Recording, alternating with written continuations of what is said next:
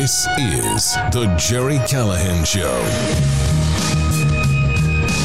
What a wild weekend. I don't even know where to begin. We have the uh, wildest ending to an NFL game I've ever seen. I've watched a few NFL games, uh, and the, the nation rejoices as the New England Patriots revert to their, uh, I don't know, their old time self and just self destruct and the whole country's laughing at them. We'll uh, we will review. If you haven't seen it, you must see it. You got to hear it. You just won't believe it. I still can't believe what I saw. Uh, Elon Musk put out a poll. Said, "Do you want you want me out? Do you want me to step down as chief twit?" And it didn't turn out well for uh, the Musk man. I'm not sure. It wasn't part of the plan all along, but it was just an unbelievable weekend on Twitter. Uh, we got proof the FBI colluded with Twitter.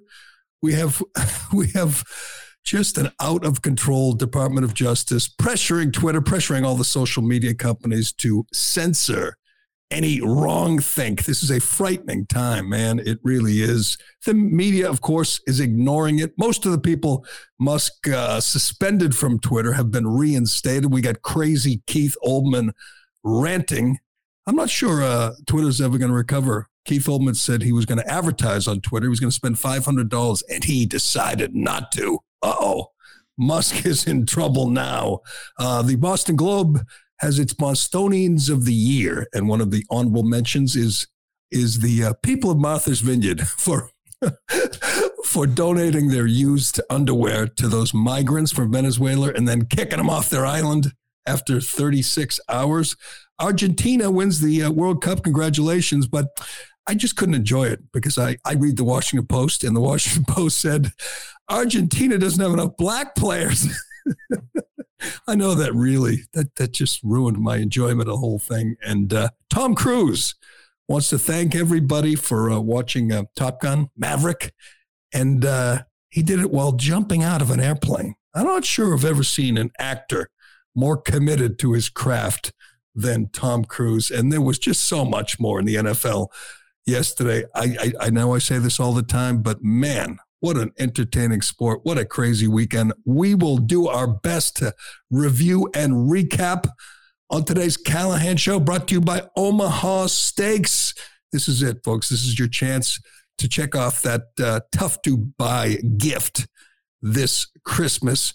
Omaha Steaks, here's what you do you go to omahasteaks.com, use code word Gerry, and you get a big discount. Uh, Omaha Steaks has everything you need to give a gift that's simply perfect. They got this assortment of mouth-watering favorites, including the butcher's cut filet, the air-chilled uh, boneless chicken, ultra juicy burgers, which are my favorite. Don't wait. Order today and beat the shipping rush. Go to omahasteaks.com. Uh, use promo code Gerry at checkout. Um, you get. Uh, let me let me make sure I have this right because it's just an unbelievable offer. Uh, 50% off site wide. And if, when you use code word Gerry at checkout, you get an extra $40 off. You cannot beat that. It's a gift from the heart, a gift that will be remembered with every unforgettable bite. You can order with complete confidence, knowing you're ordering the very best. Go to omahasteaks.com, 50% off statewide, state, uh, site wide and uh, use promo code Gerry. Get an extra $40 off. Minimum order may be required. And don't forget, once you're done with ordering your Omaha steaks, you can order some Callahan coffee at callahancoffee.com. Well, we're going to try to keep this under an hour. That's what we try to do. It's going to be tough. This was just such a crazy weekend, so much going on. Um, I was all set, all set, had all kinds of things, all kinds of plans for this show and then uh, Jakobi Meyers tried to lateral the ball across the field to the wrong team. And I, I, I here's the way I look. At it. I've watched probably every single Patriots game for mm, 40 years. I, I don't. I, am not sure I missed a snap. I mean, much of it was uh, watching the best team in the NFL, the best team ever, and it was and watching Tom Brady's whole career. You just marveled at the efficiency the way they they just they were smarter, they were tougher, they were better prepared than the other team. It's not the case anymore. I I I I, wonder if people who don't who aren't fans, aren't football fans, aren't sports fans, um, they just miss that. Did they just not? Did, if, if you're not a, a fan, a sports fan, what were you doing, man? You just missed the wildest ending. And I sat there and said, here, here's why it is so compelling. You will see something you've never seen before. I have never seen this before. I've never seen it in high school. I've never seen it in college. And this is the NFL. This is the greatest coach in NFL history. This is the greatest dyna franchise in NFL history. and they made a mistake, a blunder, a bonehead, a brain cramp like I've never seen before.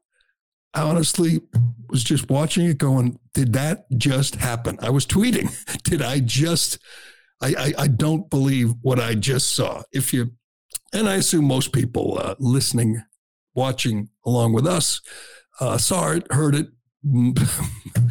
uh, most Patriots fans were just blown away by this. And I don't blame them because it was the dumbest thing I've ever seen in a football game. I'm, I was trying to come up with dumber, dumber things. Leon Lett once returned a fumble for a touchdown and uh, was celebrating, I don't know, on the one yard line, had the ball knocked out of his hands um, at the goal line. Mike Haynes, one of my favorites when I was a kid, once spiked the ball before he reached the end zone. He picked off a pass, returning for a touchdown, and then uh, spiked it over the back of his head, uh, over his head uh, as he re- like on the one or two yard line. Things I, will never forget. That's nothing. I believe that was a preseason game. This is a game the Patriots against the Raiders where they're fighting for their playoff lives. They're they're fighting to stay out of the last place.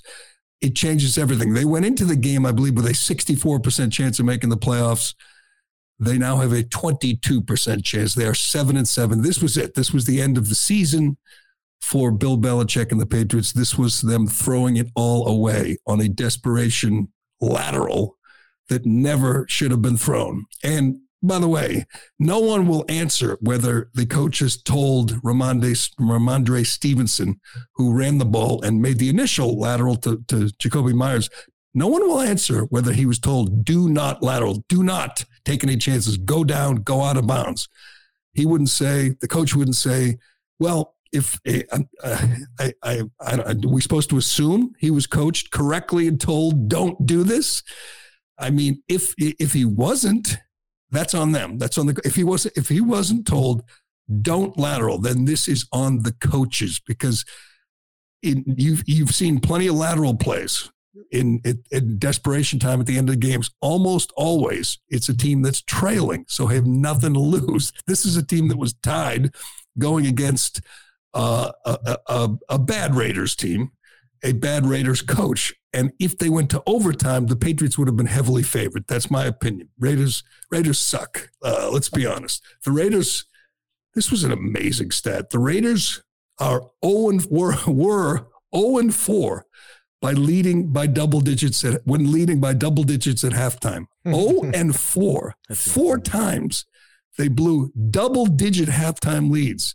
They were leading 17 to 3 at the half of this one and they blew it. And they by all rights should have gone home, should have uh, lost this game.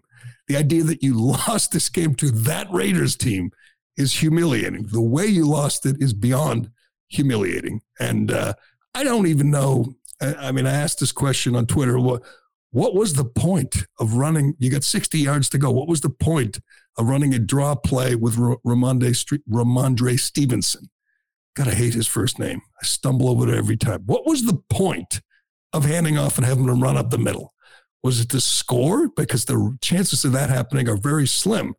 Was it to have one of these crazy lateral plays? Well, if it was, then it's on the coaches. So I think the play call, whether he was told not to lateral or not, was stupid, and that is bad coaching by a team that's just not well coached. Not not as bad as the Raiders, but not well coached. I'm going to give you another before we get to the play. A stat that just blew my mind. Bill Belichick, when coaching his former assistants, 14 and 16 one of his last eight, he's one in seven in his last eight games against former assistant coaches. Man, you watch this, you see this, and you say, wouldn't it have been a good time to step down like after last season or maybe after two seasons ago? Because the greatest coach of all time looks like a chump today. He not only, and, and by the way, I understand it's Bill Belichick, but the idea that you can't answer a simple question about what happened on the last play is just arrogant. And and and, and he and he should have given people. Mean, these people devote their lives to watching and rooting for the Patriots. They they wouldn't mind an explanation, coach. I know that's asking a lot, but they wouldn't mind an explanation. And uh, there were lots of problems, lots of bad uh, coaching decisions, and lots of bad football from the Patriots and their quarterback, by the way, who looked terrible uh, all game, and but never as bad as he did on the last play. God, was it humiliating? It's humi- being being Mac Jones right now is in, is humiliating. It is. You're the quarterback of this team as it circles the drain.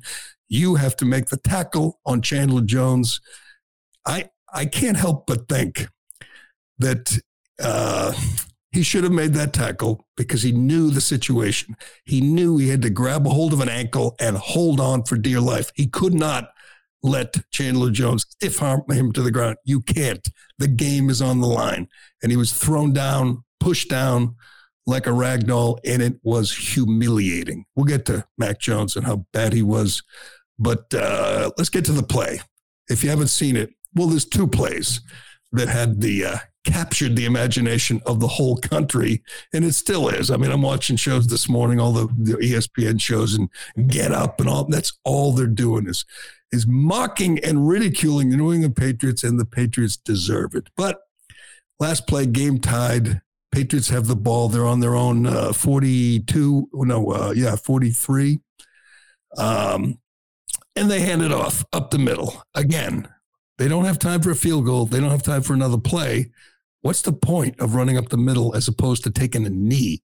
Either you heave it long, and Belichick said Mac Jones could not throw it to the end zone, which is 57 yards, uh, maybe 60 yards, but he could try and he could certainly get it close and you could hope for a pass interference. At least that, that has some logic to it. This has no logic to it, running up the middle.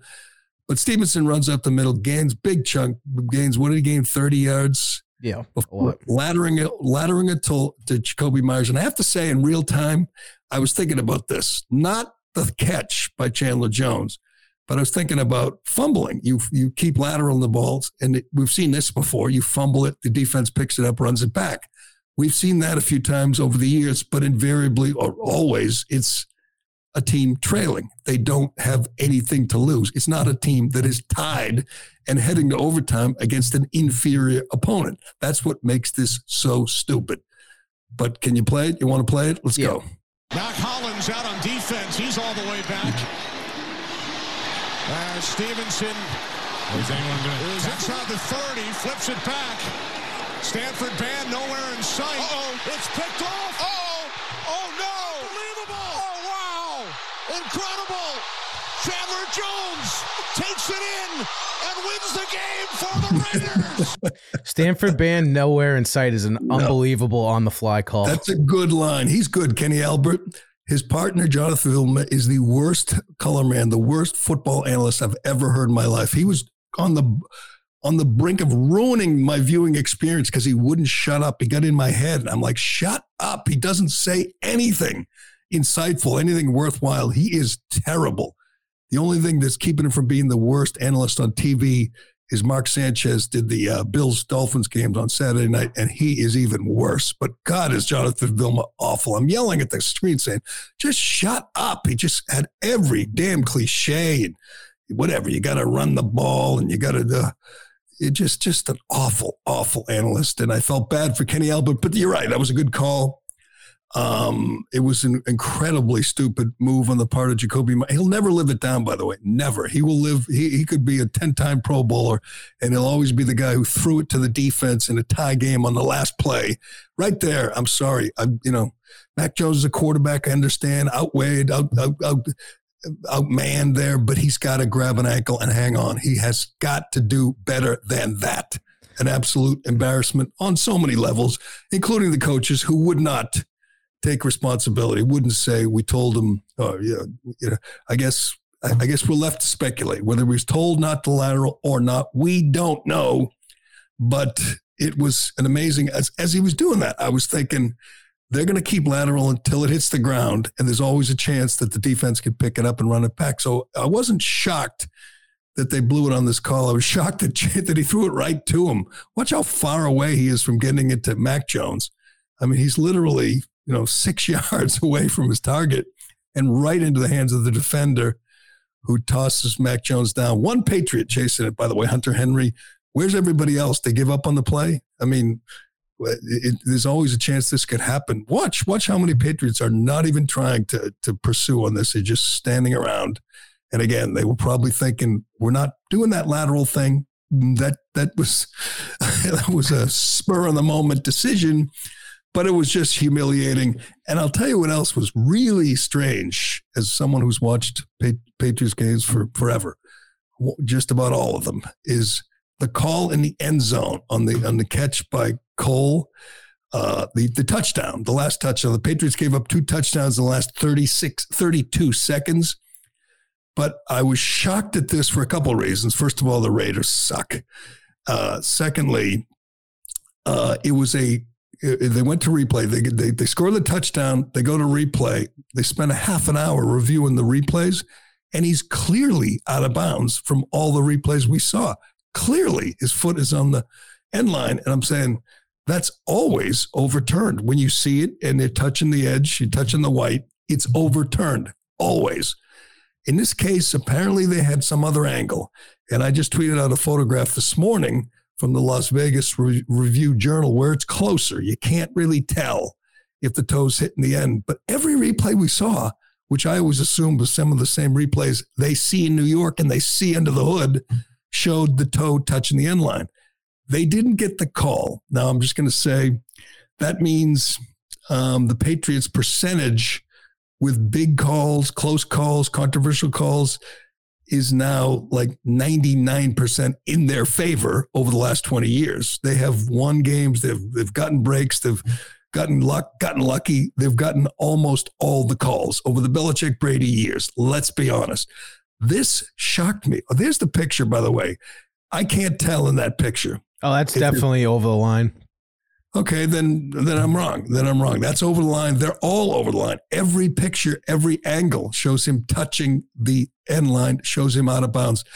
I, I'm, I'm I, nothing is as shocking as watching Chandler Jones run it back, but that the fact that that didn't get overturned just blew my mind. And they, we got the pull report from uh, from the officials saying whatever was not too close to call. You couldn't overturn it. Really? It looked pretty obvious that his toe was touching the white, but they call stands, the score counts. The Patriots get screwed. The Patriots choke. The Patriots blow it. All these things we never saw, never said over the last 20 years. It was just remarkable turn of events. Their uh, uh, the, the, they're seven and seven now, tied with the Jets, uh, on the cusp, in the hunt, whatever you want to call it. Now they're on to Cincinnati, which if Belichick had any sense of humor, he would have stepped up to the podium and said, "We're on to Cincinnati." He didn't say that because he has no sense of humor and uh, he doesn't care, uh, you know, about the media, but uh, and, and, you know doesn't have any respect for them or the fans. By the way, it would have been nice to hear a little explanation from the coach. But uh, hey, can't expect that from a guy making twenty million a year. Uh, but it was such a wild day in the NFL. Tom Brady lost his eighth game, and he, he lost it, man. He fumbled, he threw picks, he sucked. That's the first time he's ever lost eight games. Uh, the Bills beat the Dolphins on Saturday night in a wild game. The Vikings came back from 33 nothing to beat the Colts and Matt Ryan, the biggest loser in sports. The Jaguars walked off with a pick six against Mahomes in Kansas City. Just a crazy day. Nothing compares to the way the Patriots game and season ended. I know they still have a chance, a 22% chance, according to Steve Kornacki or whatever his name is from NBC, had the big board out giving us the percentages. I don't believe it. I believe this cut their heart right out. And no one has any faith in Belichick and his staff in New England right now. They're watching this and man, we have just lost it. This is just uh, not. This is you know back to back to the old days. It's just uh, a sad sack team with a with a QB. By the way, who went 13 for 31 for 112 yards. Didn't get sacked. Barely got hit, and he goes 13 for 31 for 112. He has uh, regressed. He is not a good quarterback right now. And uh, as a couple people said on Twitter, Bailey Zappe would have made that tackle. yeah, definitely. oh man, it was just I, I love. You know, I'm, I'm you know, when, if I was a kid watching this, I would have cried because I lived and died with the Patriots. But you know, I'm a jaded old man, and I just like to be entertained. I like to see things I've never seen before. So I guess I was glad I was in my seat for that because I've never seen that before. And uh, I don't think much of Patriot Nation in New England has never seen anything like it. They're in shock. They're stunned, not just because their quarterback stinks and their team is not smart, but they're a bad coached team. Good point by uh, Bucks eating dead. Cam Newton definitely makes that tackle. Tom Brady makes that tackle. Mac Jones just is he's it's and I guess I give Jonathan Vilma credit for one thing. He kept pointing out how emotional he is. Mac Jones always to control his emotions, and it's true. He's just so he runs so hot that he can't that you can't expect him to calm down everyone around him, which is a quarterback's job when you're in the huddle in those big moments. Obviously, he's got talent, but he's slow. He's he's slow. He's almost as slow as Tom Brady. And, and getting out of the pocket, and he didn't make smart decisions, and he didn't make the tackle. It's going to be tough for uh, Mac Jones to bounce back from that, and for Jakobi Meyers, of course, but and obviously the coaching staff. It was humiliating, humiliating day. Which you know what that is around the country. That is a great day. That's the rest of the country. They're like Argentina, man. They're getting in their cars and honking their horns and waving their flags. They're delirious because they've been watching the Patriots win games like that for so long. It must be a just a joyous Monday through in much of the country, and I don't blame them. It's been it's been the Patriots have been dominant for so long. Belichick, as I've said many times, he can be, you know, dour and arrogant and dismissive of the media and the fans if he's winning. It works. You can do it. You can people laugh when you say on to Cincinnati and things like that.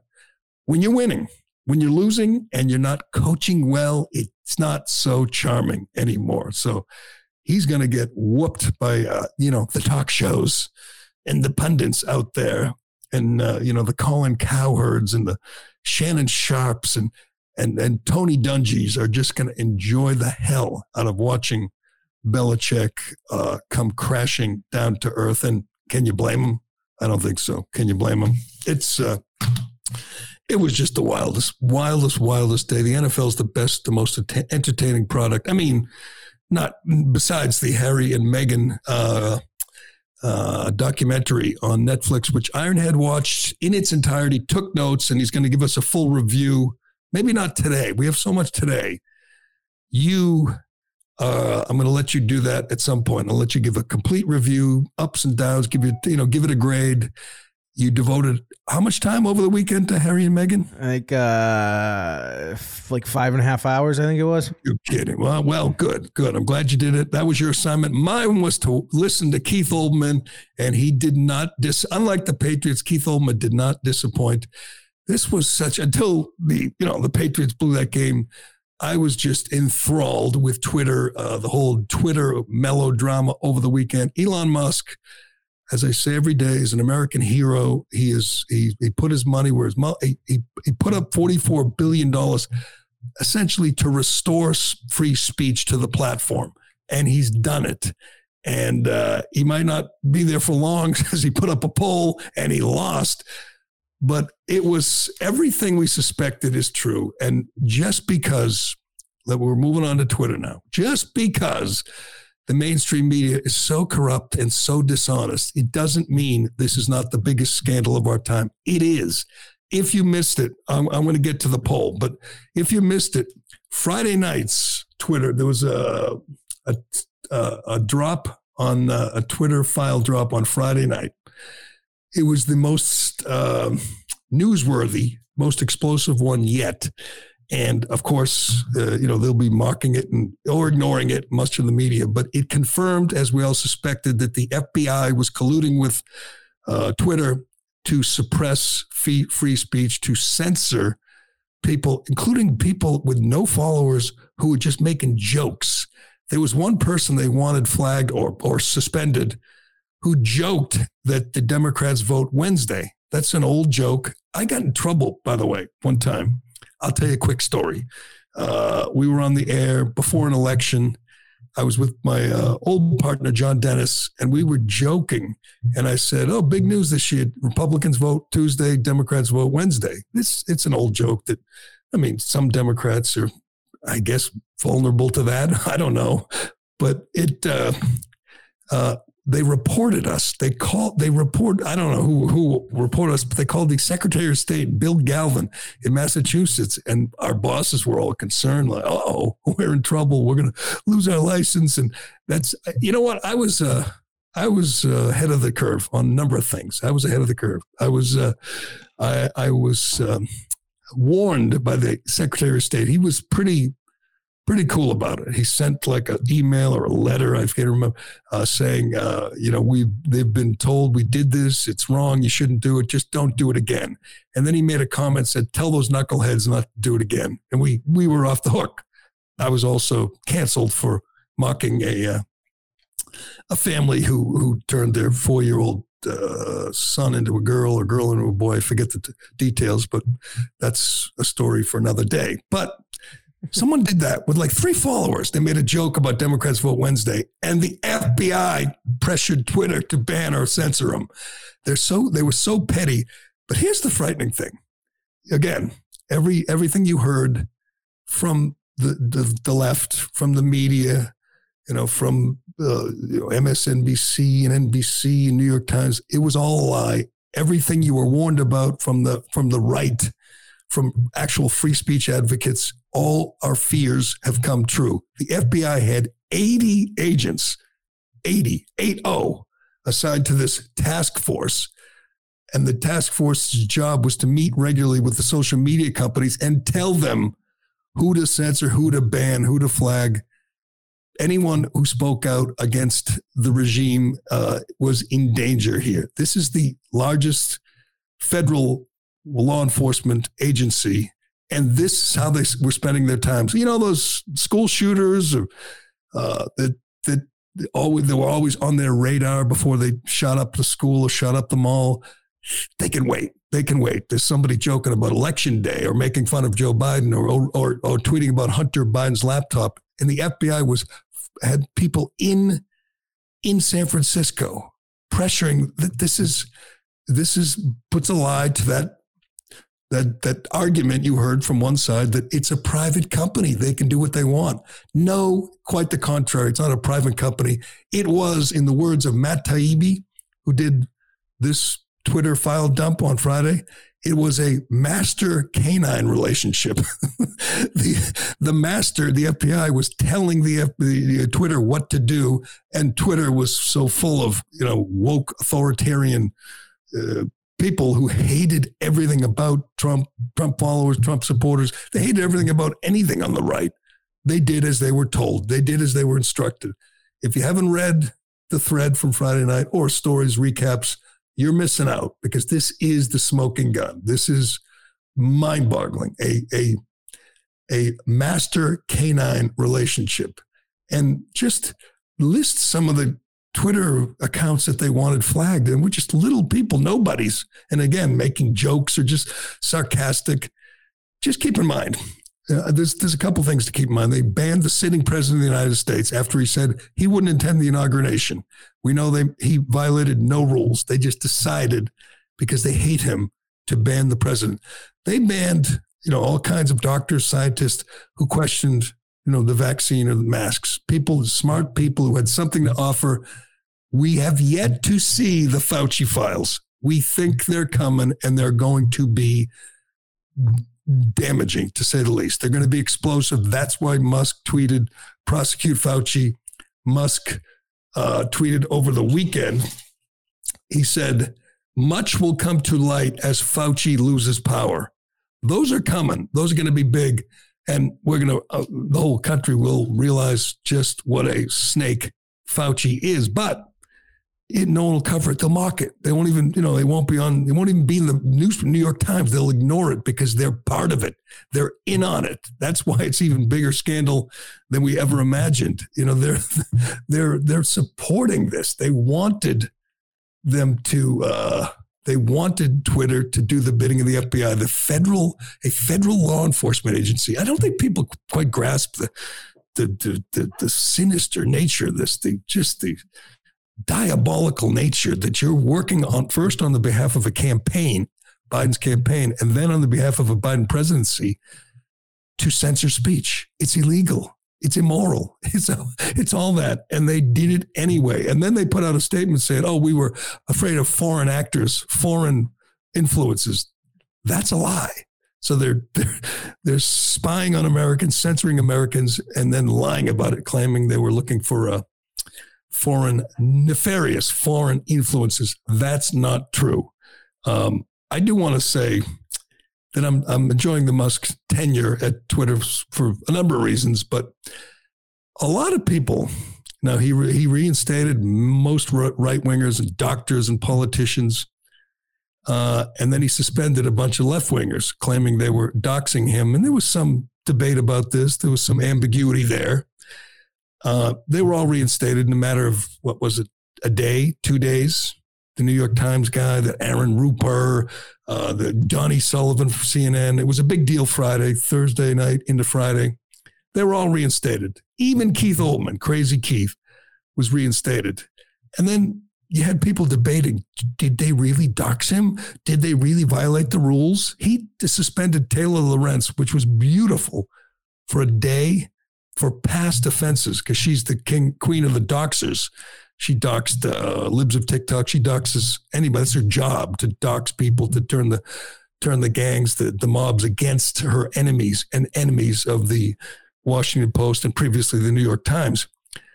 But lots of people on the right or lots of free speech advocates were criticizing Musk for doing this, for banning, suspending some left wingers because, you know, he's supposed to be a free speech absolutist and it's some question where they actually broke the rules. Can I just say, for the record, I don't care. I applaud this. I love this. These are people who made the rules. They, they and supported the rules of the previous previous regime. They suspended people, as we know, arbitrarily just because they didn't like them, because they supported Trump.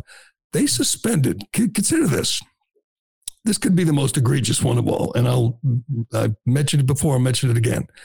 The press secretary for the sitting president, Donald Trump's press secretary, Kayleigh McEnany, she took the New York Post story, which was 100% true about Hunter Biden and the Biden family.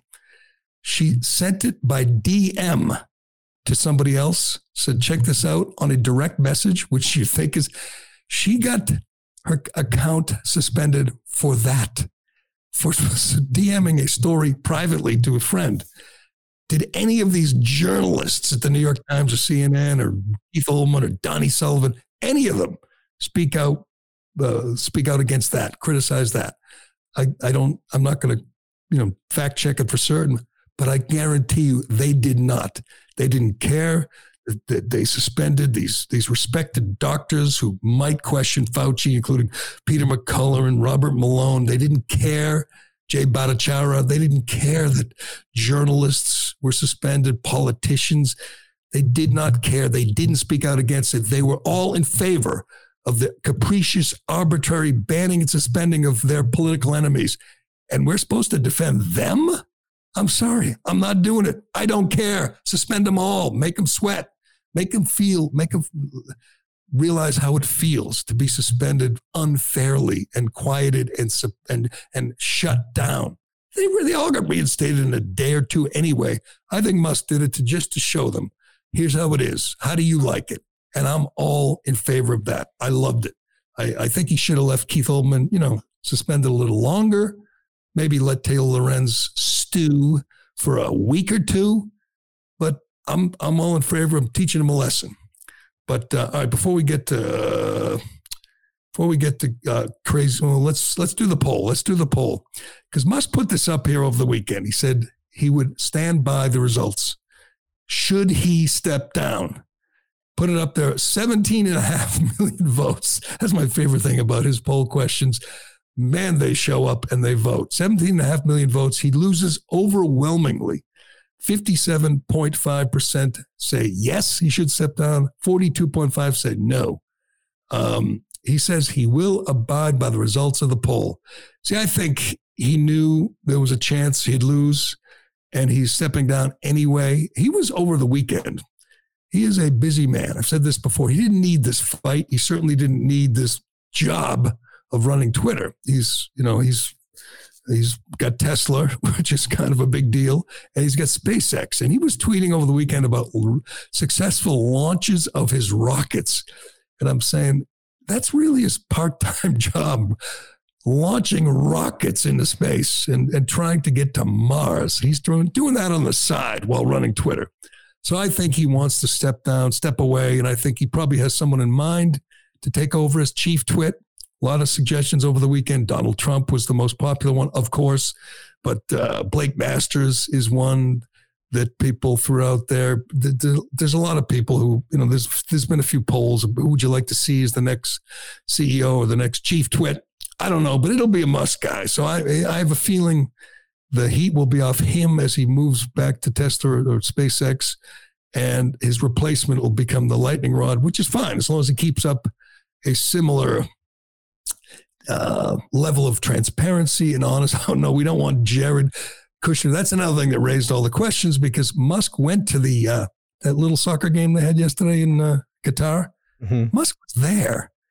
I mean, I understand it's a big event, but can you imagine he's in San Francisco up to his eyeballs in Twitter business? And he takes time out of the, he takes the weekend and flies to Qatar, to Qatar for a soccer game and hangs out with Jared Kushner. Man, he, uh, he, his, his whole lifestyle is fascinating. Anyway, um, there were rumors about Jared Kushner being the guy. That can't happen. That would not go over big with my side. He's he's not a popular guy not known as a big uh, free speech absolutist. I would not like to see that, but I think whoever it is takes over will carry the torch from Musk, which would be good.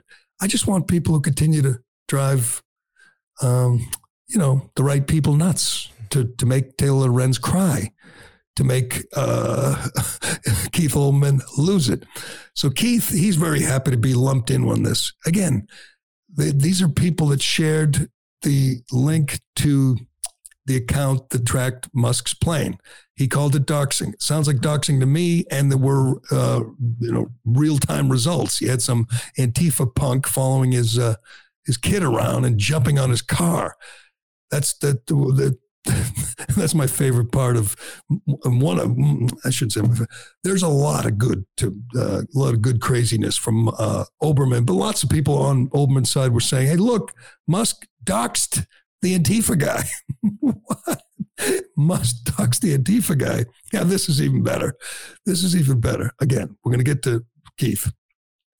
Here's how the New York Times, one of their guys, New York Times people viewed this. This is uh, I don't even know this guy, Farhad Manjoo, New York Times the opinion writer. Uh, he takes a clip from Fox News's Bill Melugin, the best reporter out there, one of the best. So Fox News has a drone. It covers the crossing, illegal crossing into Eagle Pass, Texas. You've seen some of these uh, videos from from Texas, from Fox, from Bill Melugin. It shows the hordes of people, illegal aliens, coming over the border, invading our country to at at the invitation of uh, our uh, lawless uh, Biden administration. So they do report from there. They say, look at this drone. Look at all these illegal aliens coming across the Rio Grande. This is how the New York Times responds. Hey, Elon Musk, tell me why this is. I can't read it without laughing. Tell me why this isn't real time doxing. Fox News has a drone flying over people and reporting their exact location. Is that why you're saying wow? Because you're stunned at the violation of your policy? Musk responded to the report by just saying wow. The New York Times is upset that Fox News is doxing illegal aliens who are crossing the border illegally and invading our country, and they think that's doxing. Yeah. God, It's it's again. it's doxing right now. right, right now. That's that's. A, I mean, this is again the great gift he's done. He- well, first of all, he's exposed the corruption in the FBI and in Twitter and in the Biden administration. He's done one. He's done a great service for everybody for this country, but he's also driving all the right people nuts. That insanity from the New York Times saying you're doxing. Does that mean all the videos we see, like of guys throwing old ladies in front of subway trains or beating people up on the sidewalk or robbing, you know, Wawas and, and, and uh, ransacking stores? Is that doxing if we show that video? Say, hey, look, there's a guy robbing a bank. Oh, wait, you can't dox him. Oh, the New York Times is such a joke. But let's get to Keith. Let's get to crazy Keith. He responded as you'd expect, but there were some. Uh, I I did my job, my homework. Uh, I guess Ironhead did his. His job was to watch Hagen and Ma- He- Megan and Harry.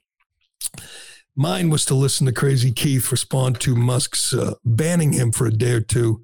He really doesn't belong. the, the other people were like mainstream, you know, hack journalists, quote unquote, New York Times, Washington Post, uh, Axios, or CNN. Keith is just a nut. He's just a, I mean, he can't hold a job. He doesn't have a job. He does a a podcast, I guess, and then he tweets. He was tweeting from his dog's account after his account got suspended. But this did him a favor. He was so happy to be lumped in and put at the top of Musk's enemy list. I was going to say. I, one of the clips I have is him being overjoyed that he got top billing on the uh, list of people suspended. Right. He was so happy, as I expected he would be, but he's just so nuts. He just goes off this, I don't know, 45 minute rant. I don't know what my favorite part was. He calls Musk dumb. I mean, you can hate Musk, you know, because Musk is exposing your friends, your corrupt, lying friends in the media. But I don't think I've ever, ever heard anyone call him dumb. And he says, I don't know if you have this one, that he, his podcast was going to advertise on Twitter. They were going to buy an ad, an ad campaign on Twitter, five hundred dollars, and they pulled that sucker right out. Ooh, Musk thought he had some real revenue coming in, but no. Keith Olbermann says, "No, you're not getting our money." Five hundred bucks. literally, literally, Musk has a tissue box with hundred dollar bills that he blows What, his what does that with. get you? Five hundred dollars. Why don't you look into that for me, Ironhead? See what we can get on Twitter for five hundred bucks.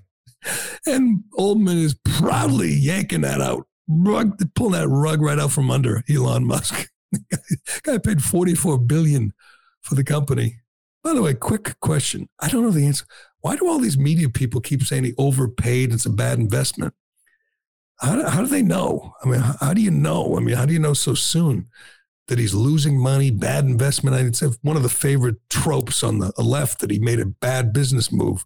I'm going to guess when he said, I'm going to send a rocket to Mars, they had their doubts too, but he's uh, getting closer. But anyway, let's get to wacky Keith Olbermann on his podcast, uh, taking just just going off because he'd been uh, suspended by Musk over the weekend. Go ahead. Hey, I don't know if this got any publicity anywhere, but apparently I've been permanently banned from Twitter by Elon Musk for not doing something he claimed he would never ban anybody for doing. What a friggin' candy ass, lying, hypocritical, self contradicting little paranoid snowflake that apartheid Clyde really is. And I was hardly the most important journalist or commentator who got it. Aaron Rupar, Donnie O'Sullivan, Ryan Mack. It's the baptism scene from the Godfather movie, and we all got whacked by Don Elon Musk Leone. For a moment last night, I thought, you know, he did this just so we'd all forget about Donald Trump's stupid baseball cards from yesterday. Let me talk about that too. Plus, Thurber's The Catbird Seat and much more on the Friday Countdown podcast. Now available wherever you get your freaking podcasts, except Twitter, because you know. Oh, God.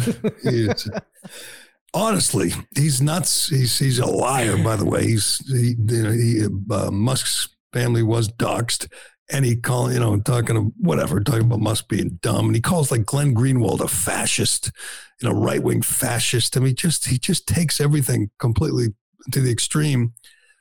Tell me you wouldn't watch that. Tell me he wouldn't get I don't know five times the ratings that Joy Reid gets or that uh, Lawrence O'Donnell gets on CNN. If you just threw this a camera on that nut for an hour a night, he doesn't even need a script. Just go nuts, go nuts, screaming about Trump, screaming about. He does. He does like a half an hour analyzing Trump's digital trading cards, which again are stupid. The whole idea that that was a major announcement was embarrassing for Trump, but he breaks the whole thing down. And it just goes on and on because Keith is a big baseball card collector. He was going on and on how they're worthless. Trump made four and a half million in one day selling those stupid cards. There's someone out there, but which is fine. He can make all the money he wants, but don't tell us you get a major announcement when it's about your friggin' stupid superhero cards. But all right, let's uh let's move this. So I could do I could do the weekend on I could do the weekend of Elon Musk for six hours. It was just so eventful. But read up if you were uh, out of the loop over the weekend. Problem is, m- most of these Twitter file dumps have been on Friday nights. Slow news time, but you got to read it to realize just how corrupt the FBI is. You got to read it to understand just the lengths to which they went to censor and suppress anybody who spoke out against the regime. It, we're not done yet. The Fauci files are coming, and those might be the most explosive ones yet. But let's do Shea, and then we're going to congratulate the. Uh, uh we got to congratulate Argentina winning the World Cup, even though they don't have any black players, which is uh, the big issue here for the Washington Post. And we have to congratulate the Boston Globe's Bostonians of the Year, those heroes on Martha's Vineyard. But let's do Shea. This is uh, for you homeowners and home builders out there. Did you know that Shea Concrete has a huge selection of precast concrete steps. Of course you did. I've been telling you about this. this is the best thing. I think it might be the best thing they do is their precast concrete steps. Whether you're building a new home or you need to replace an old staircase in an old home, Shea has great values with designs for any home. Available in concrete, or you can customize the steps with beautiful stone, granite, or brick. A new staircase can dramatically upgrade the front front entrance of your home. In most cases, they can remove the old stairs and have you walking up your new front steps within hours. Just like that. You call Shea, they come over, they take the old steps away, which, by the way, they're really heavy. That is a pain in the ass. They take the old steps away, they put the new steps. You can sit in the window with the AC cranking and watch it all happen. And when they're done, your house looks better and it's worth more. This isn't an expense, this is an investment in your home. Check it out. You can learn more about Shea's precast concrete steps at sheaconcrete.com. And by the way, you can also look for a job there. You can go to Shea Concrete or get on sheaconcrete.com. They're always hiring. It's a great company, a great place to work. Maybe it's time for you to upgrade your profession and go work for Shea. Check that out as well at sheaconcrete.com. All right, let's move. We got to get to uh we got we got so much here. Um we got to get to Tom Cruise too. I love this uh, Tom Cruise story, but first, let me congratulate the the folks at Martha's Vineyard. I mean, these are the real heroes. At the end of the year, we like to look back on the year. And, and you know look at the bright side look at some of the the real heartwarming human stories. And this is one. As you recall ron desantis sent 50 immigrants illegal immigrants from venezuela up to martha's vineyard. And they they let those strange brown people stay for about 36 hours. They like slept in a church for a night and gave them some uh, some gruel you know brought them some uh, some of their leftovers from the fridge that were getting a little moldy, and uh, they fed the folk, uh, the poor folks in Venezuela for a day, and then they kicked them off the island. They said, uh, "That's enough. You don't belong here. If you're not gonna, you know." If you're not to, uh, you know, cut our, trim our hedges and cut our lawns and do our laundry and clean our houses, we got no use for you they kicked him out. Well, you would think it'd be embarrassing for these hypocrites. These are the ultimate elite, elitist liberals who talk a good game. It was a sanctuary island. That means it's a sanctuary for illegal immigrants. But no, they couldn't stay here. And that useful idiot, Charlie Baker, uh, did did them a favor, sent the National Guard and dragged their asses off the island in 36 hours. Well, that was enough for the Boston Globe to declare them honorable mention for Bostonians of the Year. no, Boston's not racist. oh God, this was this is amazing. Bostonians of the Year. They were saluted by the Boston Globe. Now, I didn't uh, get to read it, but uh, I mean, nobody reads it. But uh, our friend Tim Meads from uh, Daily Wire, he did a story on it, just mocking them. Uh, here's, here's talking about one of the uh, Martha's Vineyard people, Lisa Belcastro had just finished teaching, teaching a karate class when she checked her phone and saw an urgent text. It was from a friend at the Martha's Vineyard Community Services, the island's safety net nonprofit. We have 50 Venezuelans here. We don't know why they're here or how they got here, but we have to take care of them. uh, and then whatever, a day and a half later, get off. At some point, they have to move on, said Belcastro. We don't have the services to take care of 50 immigrants. We don't have the housing. We're in a housing crisis. Okay, this is an island full of empty houses, probably more empty houses than anywhere in the world per capita. And they kicked those people off before they let them bed down for a night anywhere. The ultimate in hypocrisy. These it was embarrassing uh, by any definition for these people, but they're honored. They were honored by the Boston Globe for the Bostonians of the year because they showed up and brought them some food. Brought, you know, brought them, uh, bought them a pizza, gave them some of their leftover underwear and uh, all the socks they had with holes in it. Said, "Here, let's give it to these poor folks. Now get them off our island." By the way, Bill Russell won Bostonian of the Year. He died. It's a, I don't know. I don't know what the criteria for this award is, but uh, it's almost comical. It is comical. what, did they do? What that, that was like? How did they go above and beyond? What did they do with, that was so humane that earned them this award? But uh, it wasn't the most embarrassing uh, moment for a mainstream, once once respected newspaper. That has to be the Washington Post. This is hilarious. Uh, big, big, big day for Argentina. They win the World Cup. It was uh, apparently a uh, riveting game. Uh, I didn't really care who won, but uh, you know, Messi was out there, and it was a big deal. I was walking around the city, and there were caravans of cars waving Ar- Argentinian flags and honking their horns. It seemed like nice people having a good time. So, congratulations to them. Um, although it is, it comes with a big asterisk because here it is. The Washington Post, this is from the New York Post. The Washington Post was forced to issue a correction to an op ed piece that lamented the absence of black players on the Argentinian national soccer team, even though the black population of the country is less than 1%. Here was the headline of the op ed last week in the Washington Post. Why doesn't Argentina have more black players? What the hell?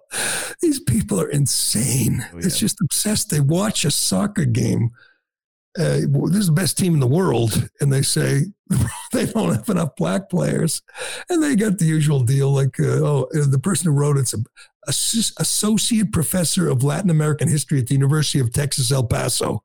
So they found someone to write. You know, they they have the conclusion they want. They just have to go find someone to write it. Look at this team, best team in the world.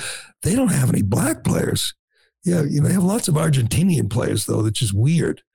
Uh, but they end up winning it, and the and the reason Washington Post had an issue of correction because they they claimed, what did they say? That uh, the idea of Argentina as a white nation is inaccurate, and they said a longer history of black erasure at the heart is at the heart of the country's self-definition. I don't even know what that means, black erasure, but they want to know why there's not a higher percentage of black players on the best team in the world. I don't know. It just seems like it's really not a problem, except for people at the Washington Post op ed department. All right, I want to get to, you know what, do we have time? I want to do this because this is going to be big. And, and I have to give you credit, Ironhead. You sent this to me, which was shocking because usually you send me things that I read like a week ago.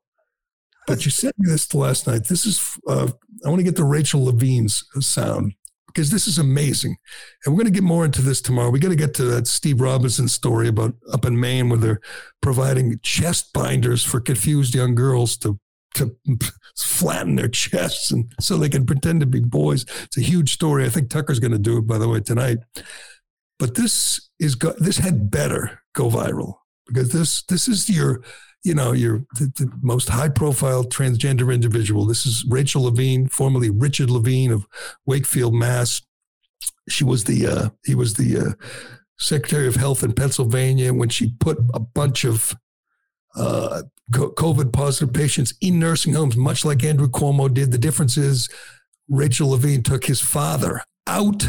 I mean, his father, his mother out of the nursing home and put her in a nice hotel.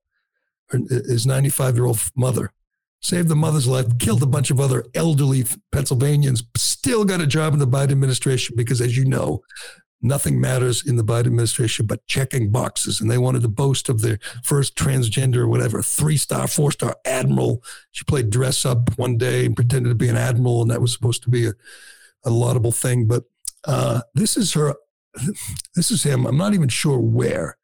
Taking questions. You got to listen to why uh, Rachel Levine says he was glad he didn't transition till he was, I believe he was 53 he had wife, kids, whole deal. And 53 years old, decided, I'm going to be a girl. And uh, it certainly didn't hurt his career, I'll say that. But listen to his explanation on uh, on transitioning and and why he was glad he waited till he was an old man before he became a woman. Go ahead. And then, you know, my transition was very different because for many reasons professional and mostly personal reasons, I transitioned over 10 years. Okay? Most people don't take that long to transition. First of all, young people are not willing to do that anymore.